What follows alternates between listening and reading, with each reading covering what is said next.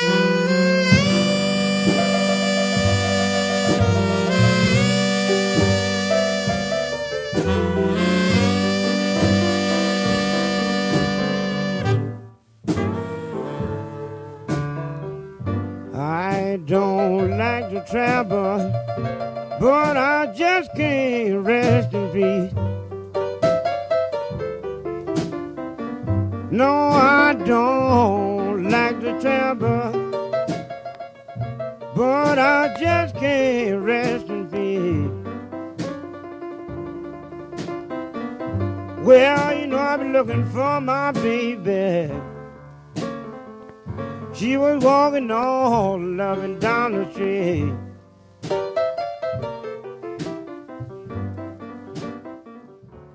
Hello, everyone, and welcome to the Tobolowski Files, a series of stories about life, love, and the entertainment industry as told by character actor Stephen Tobolowski.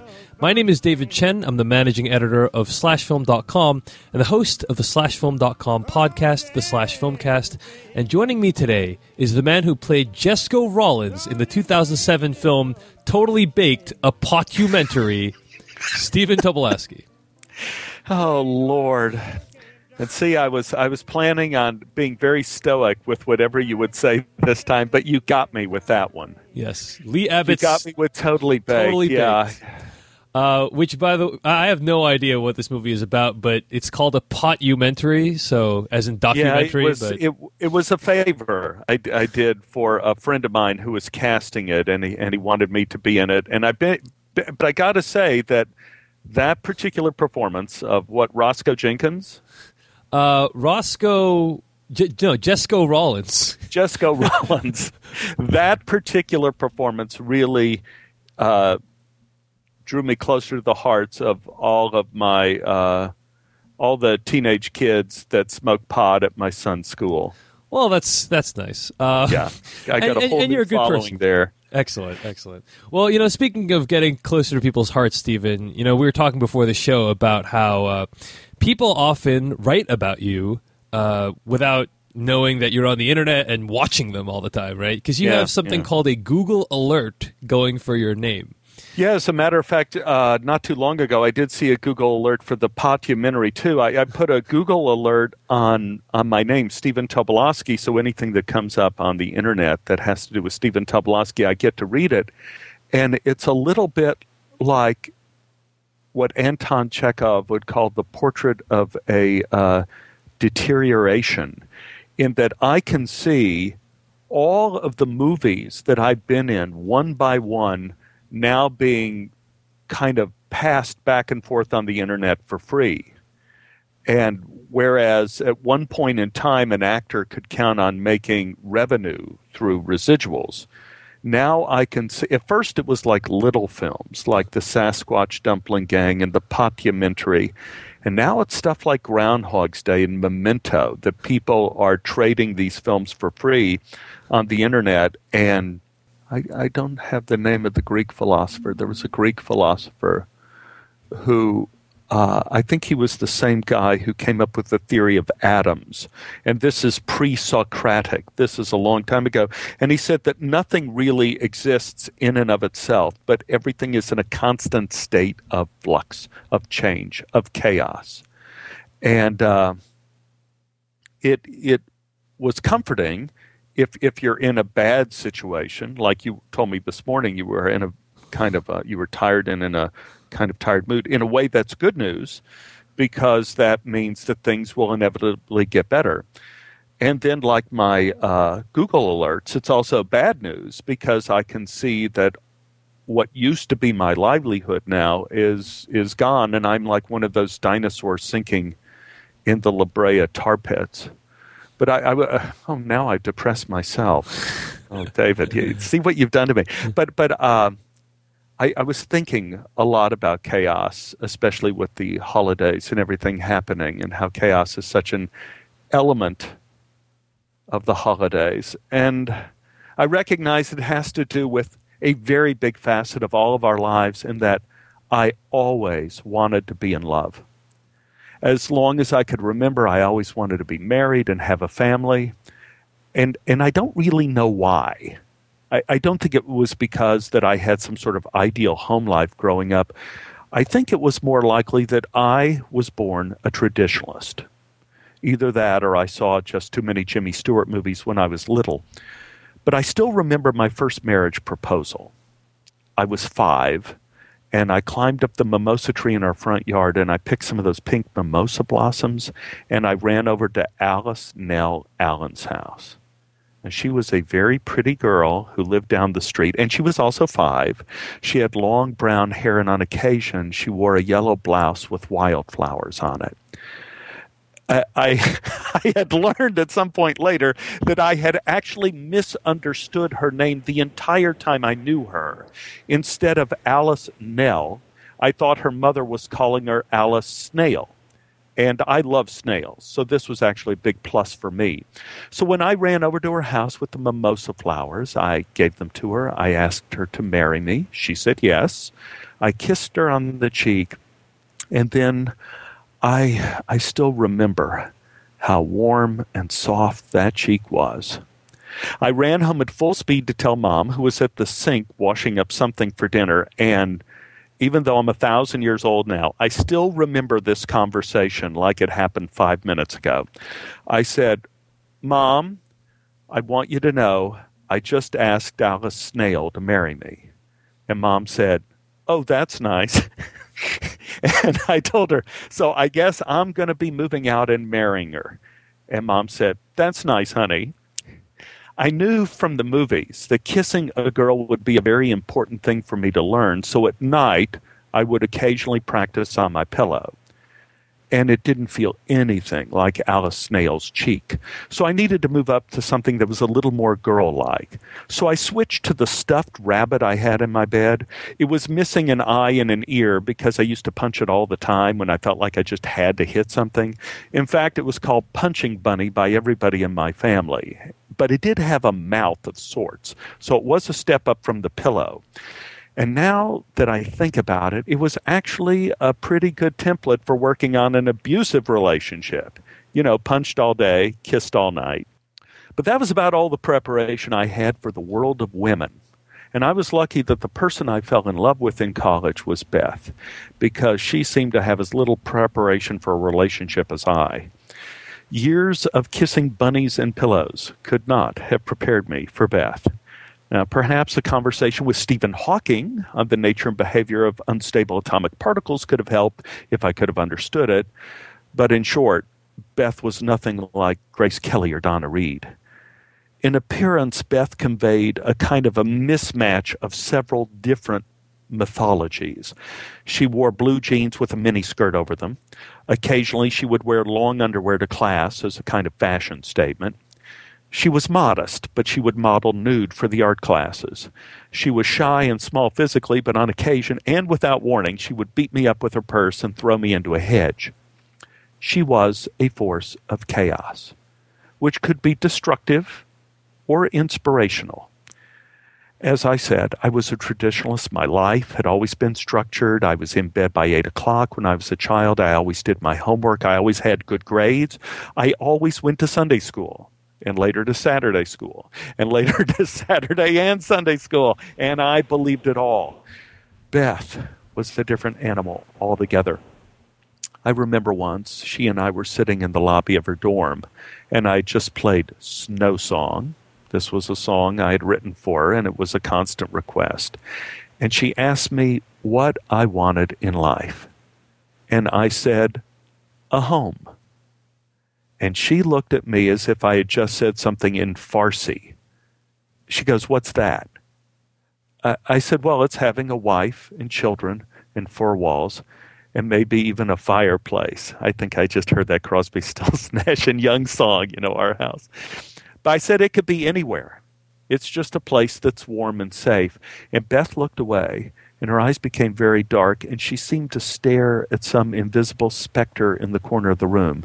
And she said, That doesn't exist. There's no place like that. There's no place that's safe. I said, Don't you think a place can be safe if two people love each other? No, she said, because how do you know if you're really in love? How do you know you won't just wake up one morning and want to pack up and leave? That's why I'm never going to marry you. Because I want us to be free to leave each other whenever we want.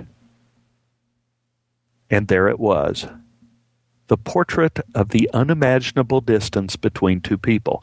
Now, I was too young to know it then, but I've since learned that there are gaps that can never be bridged, even with good intentions. Ralph Waldo Emerson once said that what you are thunders so loud I cannot hear what you say. Nothing can be truer, especially if you're dealing with relationships dating maybe can be defined by the things you say. But when you cross the line into a relationship everything is defined by the things you do. And what you do is often determined by what you hold as the center of your life. I may have been clinging to a phony vision of life that I gleaned from Broadway musicals and the Dick and Jane series we read in first grade, and that had its dangers. For example, you have the risk of worshiping a form at the expense of content. But Beth held on to an equally dangerous model. She embraced the storm, or even worse, the eye of the storm, the appearance of calm with the promise of disaster. Chaos as an inspiration led Beth in college to suggest that she wanted to get away. She wanted to get away from it all as long as the trip wasn't planned. And that wish became a series of trips that I could have turned into a coffee table book entitled Insignificant Texas, a tour of the townships within a 300 mile radius of Dallas. We would go to the Greyhound station on Saturday, pick a town at random, buy bus tickets, and go there for the day, and then come home on Sunday. This was not based on the Texas expression of going nowhere fast. It was more like going nowhere slow. We would go somewhere we never heard of. We would walk around. We would eat at a diner, talk to people, spend a night in a motel with no sex. And yes, eventually, yeah, yeah, yeah, we did have sex, and it was like any other sex. It was wonderful and traumatic, and I'm still recovering from it. But that has no consequence in this story, so we go back to the topic at hand. Occasionally, there were dramatic events that happened on our trips. Once I bought a partial set of encyclopedia for $10. Once we got married in a field during a thunderstorm. By ourselves, of course. Nothing legal or binding. The forces of chaos would never approve of that. And sometimes the universe would throw us a curveball. On our way home from Mount Vernon, Texas, the bus broke down about two and a half hours outside of Dallas, and the driver told us that another bus would have to come all the way out from Dallas, then take us home, and we could plan on being out here on the road for at least another six hours. Well, that was just way too much of a commitment for Beth and I, two people who shared nothing but the common passage of time. So we left the bus and we decided to hitchhike home. I had never hitchhiked before, and every fiber in my being was in revolt, but I said nothing. We walked away from the down bus. We held out our thumbs there was not much traffic, and I realized we were heading on a course of action that could end up being unimaginably disastrous if no one picked us up. I felt like we had just jumped off an ocean liner hoping to catch a ride on a dolphin. Just as I was beginning to want to head back to the safety of the Greyhound, a beat up red van pulled off the shoulder of the highway and the side door slid open. And Beth and I ran over and we jumped inside the van and I slammed the door shut. And immediately I noticed we were in a van full of black people. A man and a woman were in the front seat. We were in the back. There was an old woman, two small children. I said, Hey! There was no response. I continued, Well, I hope you're headed for Dallas because that's where we're heading. Thanks for stopping. The man driving didn't say a word. He just looked at me in the rearview mirror. He started the engine. I repeated, You are going to Dallas, aren't you? He just looked at me in the rearview. He put the car into gear, and off we went. I watched the bus getting smaller and smaller out the back window, and I thought about how clever we were to have taken this course of action.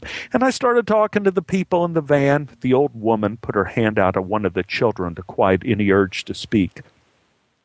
Silence. No one looked at me. No one looked at Beth. It was very tense. And now I was wondering how this ride was going to end. Around sundown, the van pulled off the road around the outskirts of Dallas. The man driving looked at me and said, We're not going any further. You have to get out of here. I nodded. I opened the van door, actually relieved to be getting out safely. And I said, Hey, man, thanks for the lift. I was afraid no one would pick up hitchhikers anymore. The man turned around to me. He said, What? You were hitchhiking? We never even saw you. We had just pulled over to change drivers. You jumped in the car and said, Drive us to Dallas. We thought you were kidnappers. Identity confusion can be a dangerous side effect of the chaos centered life.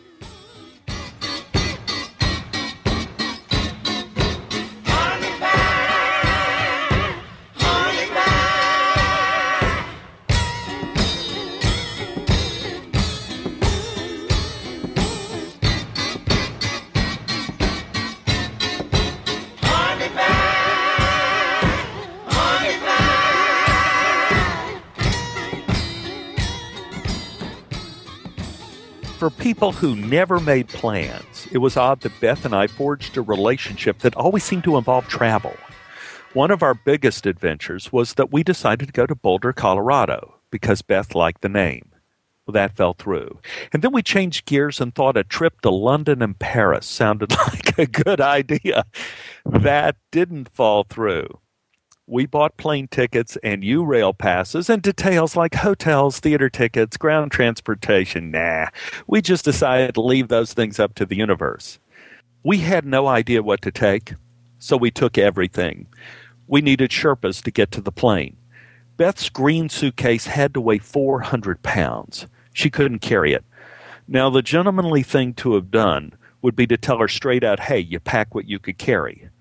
But I learned everything I knew about life from the Andy Griffith Show, so I asked myself, what would Andy do for Aunt Bee? I ended up carrying Beth's suitcase and mine the entire trip.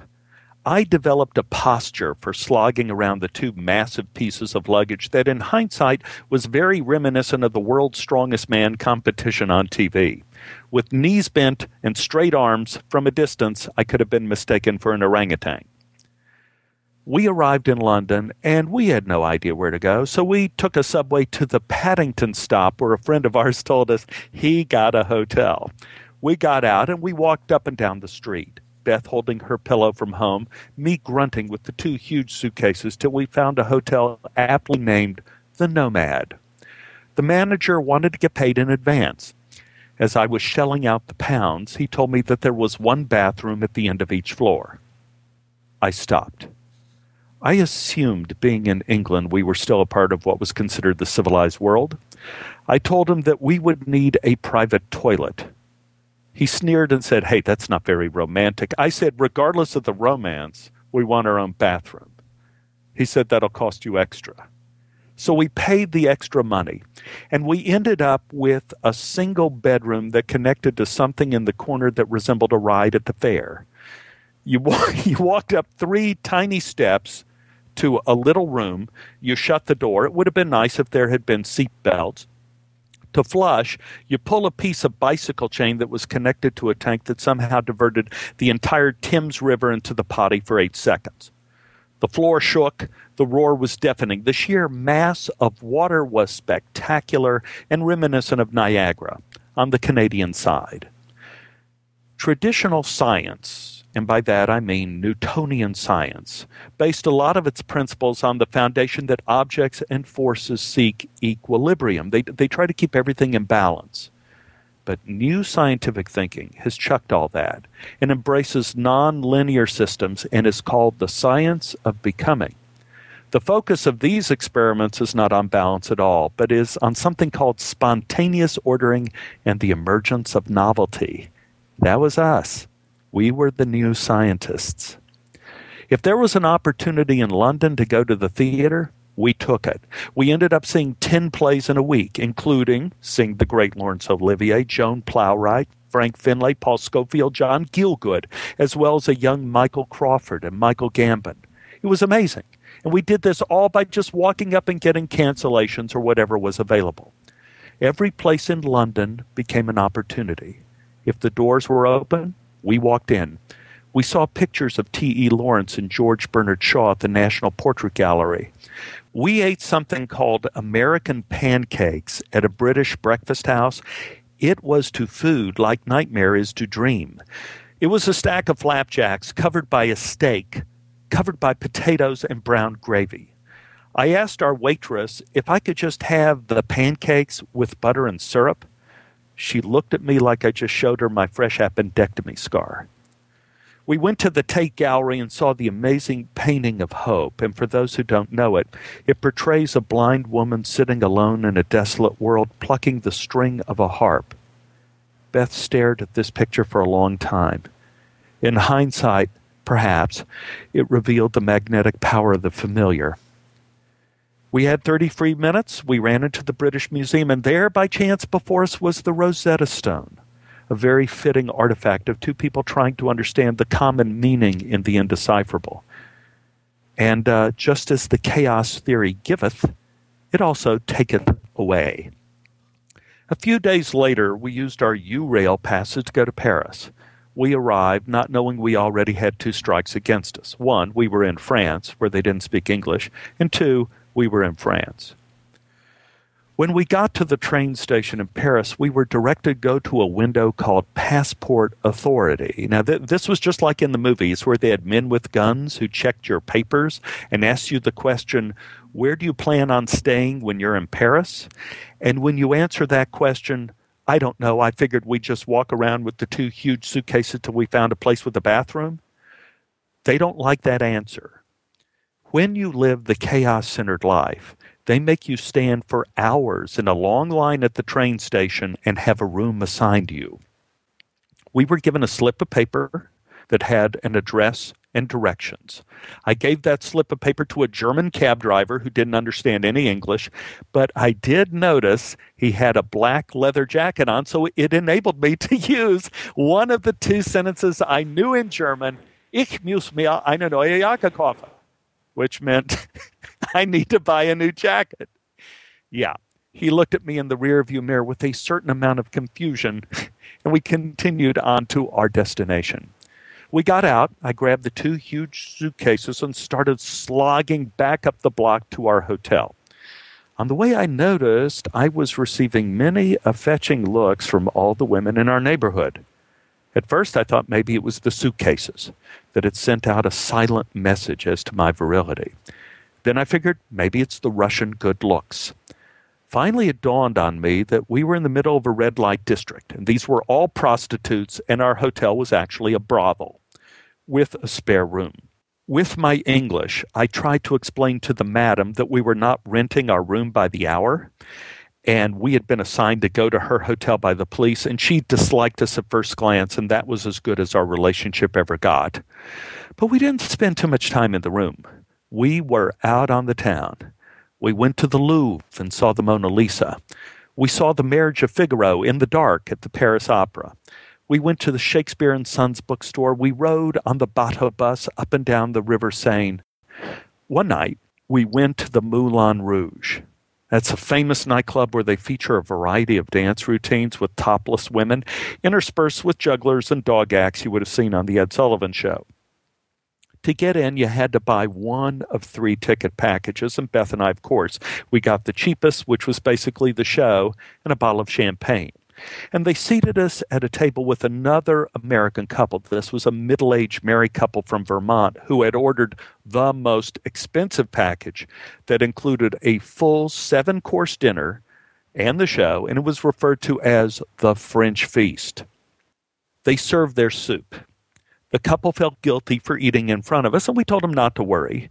And the wife, Marion, was in the middle of an apology, even to the point of offering us a taste, when her husband, George, muttered, Oh no, and a torrent of blood blasted out of his nose into his soup. he politely noted that he was afraid this may happen and he excused himself from the table. He ran to the men's room with a handkerchief pressed up against his nose. Marion continued calmly, George has a problem with his nose. Beth and I looked at each other, feeling that the events of the past 30 seconds spoke for themselves and required no further comment from us. The waiter removed George's soup and replaced it with a salad. Marion asked what we were doing in Paris, and we told the story, and she was inspired about how romantic it all sounded, taking off on a whim with no job, no money, no preparations. Marion mentioned that the world would be a better place if people were just a little more impulsive and not so calculating. The waiters removed George's untouched salad and brought his fish plate. George returned from the men's room with wads of toilet paper jammed up his nostrils. He smiled sheepishly and apologized, saying that he was hoping for a quiet evening with his nose. He chuckled and added that he guessed that wasn't in the cards. he picked up his knife and fork. He started cutting into his fish, and he gave out another little groan and a sort of a hard sneeze, blasting the toilet paper wads into my lap and spraying his fillet of fish and the table in a shower of blood. George gritted his teeth and grinned. Oops, here we go again. I started mopping up my side of the table with a sort of nonchalant, no problem, no problem at all, and George ran back to the men's room. Marion didn't bat an eyelash. She continued, So, what do you two study in college? Theater, we answered, and the dance orchestra started up with an Edith Piaf tango, and Marion asked Beth if it'd be all right if she borrowed me for a dance. Beth thought this was perfectly fine and I'm sure entertaining because Beth knew I couldn't dance at all. I got up and faked it as George came back from the men's room. He saw his wife and I sort of dancing a foxtrot cha cha to the tango music and was inspired to offer his hand to Beth. Now, I found this absolutely delightful because I knew that Beth really couldn't dance, plus, there was the added suspense of dancing with George. We all danced together at the Moulin Rouge. Beth shot a look to me, then a look up to the wads of tissue up George's nose. The suspense was killing. The song ended. We got back to the table just in time for the meat course and George's next hemorrhage. He ran from the table, never to have touched a bite of his seven course French feast, and never to be seen again. And we'll just call it Moulin Rouge, as shot by Quentin Tarantino. That evening, we returned to find our luggage in the hallway. The madam in charge of the hotel explained that we were being thrown out of our room because, quote, I punched a toilet with my fist and smashed it. Now, I don't know how many times you have felt the need to punch a toilet. I never have. But then again, I had the punching bunny. My French was not sufficient to answer such a charge except with the five reporter questions how, when, what, where, and why. The madam assured me that my punching of the toilet was witnessed by the maid, which led me to my own conclusions, but the bottom line was we were thrown out onto the street. One of the advantages of the chaos theory is that it doesn't look at events like this as negatives. They just provide more chaos for the engine to operate on. So we jumped on a train and we headed for Versailles, where we spent a couple lovely days and then decided to head back to England. Now, this was the plan. The plan was we were going to take the train to the port town of Calais, then a ferry across the English Channel, and then a train back to London. And believe it or not, there was no longer room in my massive suitcase for my two Pierre Cardin suits to fit without getting crushed, so I thought they would travel better if I wore them both. So, wearing two suits and slogging along with both suitcases, we boarded our train to Calais. As holder of a Eurail pass, you get prepaid first class travel anywhere in Europe, unless, of course, you lose the Eurail pass. Then whoever finds it gets free first class travel anywhere in Europe. We had settled into our first class seats when Beth whispered to me that she had lost her pass, and she had no idea where it was. I saw the conductor coming down the aisle, and I told her, Go back to the bathroom. I would show the conductor my pass and tell him that you had the same. Well, that didn't work. The conductor said he would wait for Beth to come back to her seat. So I excused myself, saying, Well, I'll tell you what, I'll just go and get her.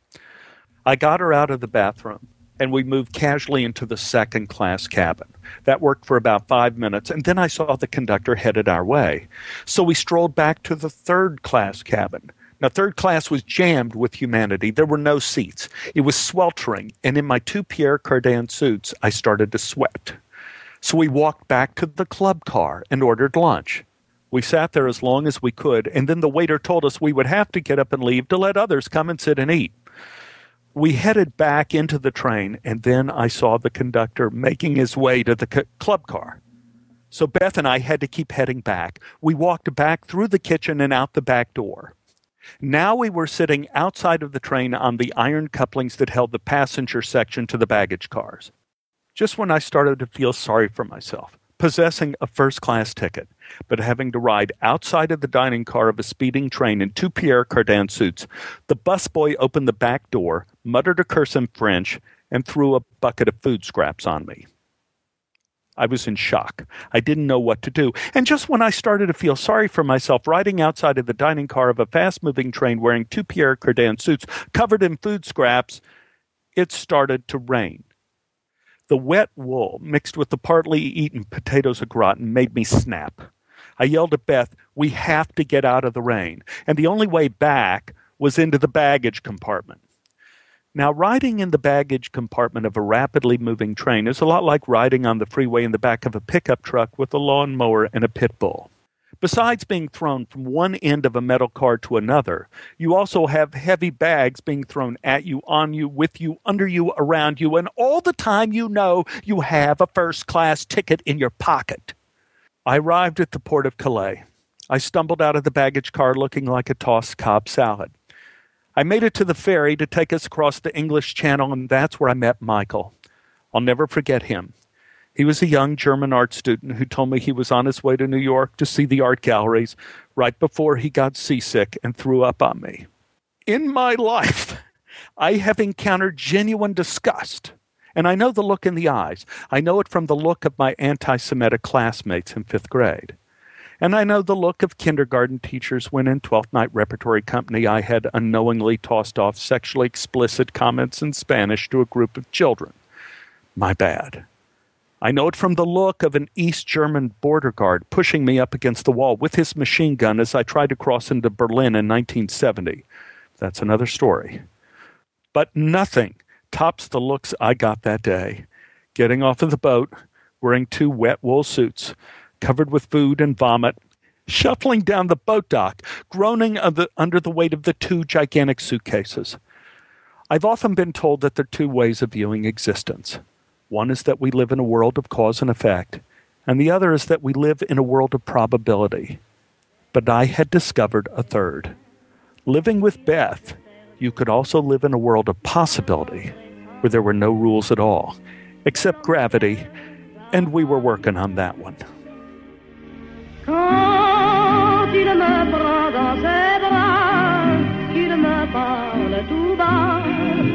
Je vois la vie en rose.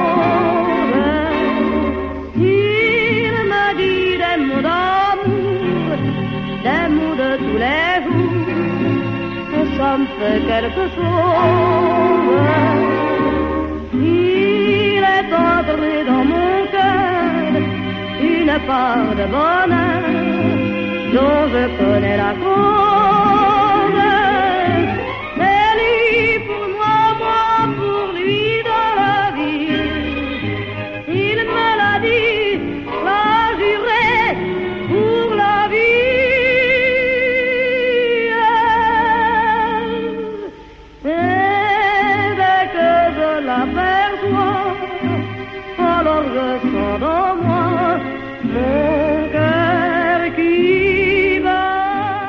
That was Chaos Theory, a series of stories told by actor Stephen Tobolowsky.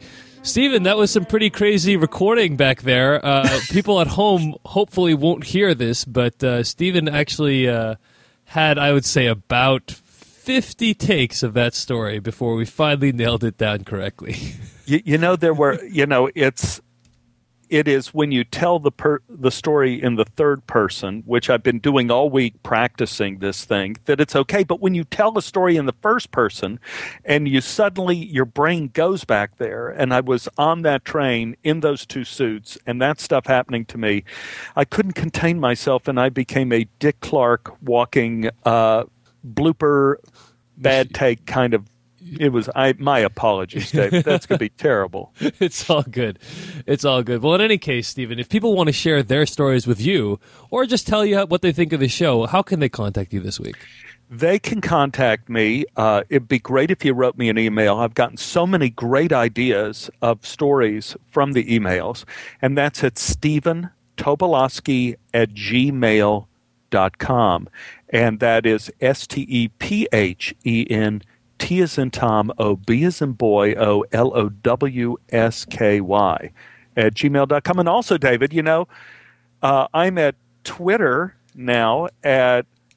To- Tobola, David, what? Where? Where am I at there? Twitter.com slash Tobolowsky. Okay, see, I was going to go Tobolowsky slash Twitter.com, but it's Twitter.com slash Tobolowsky.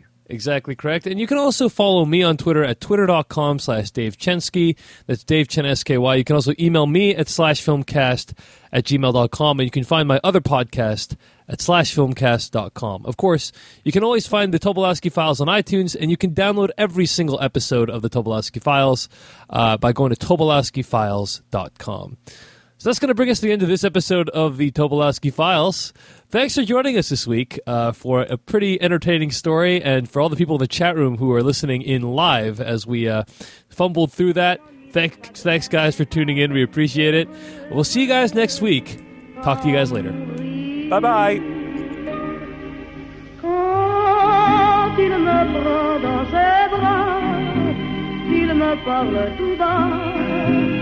de voir la vie en rose.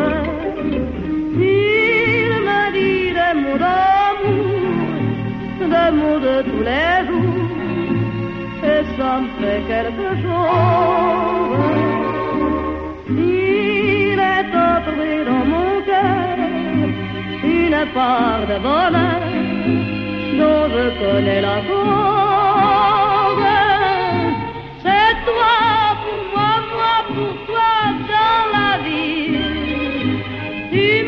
Daddy.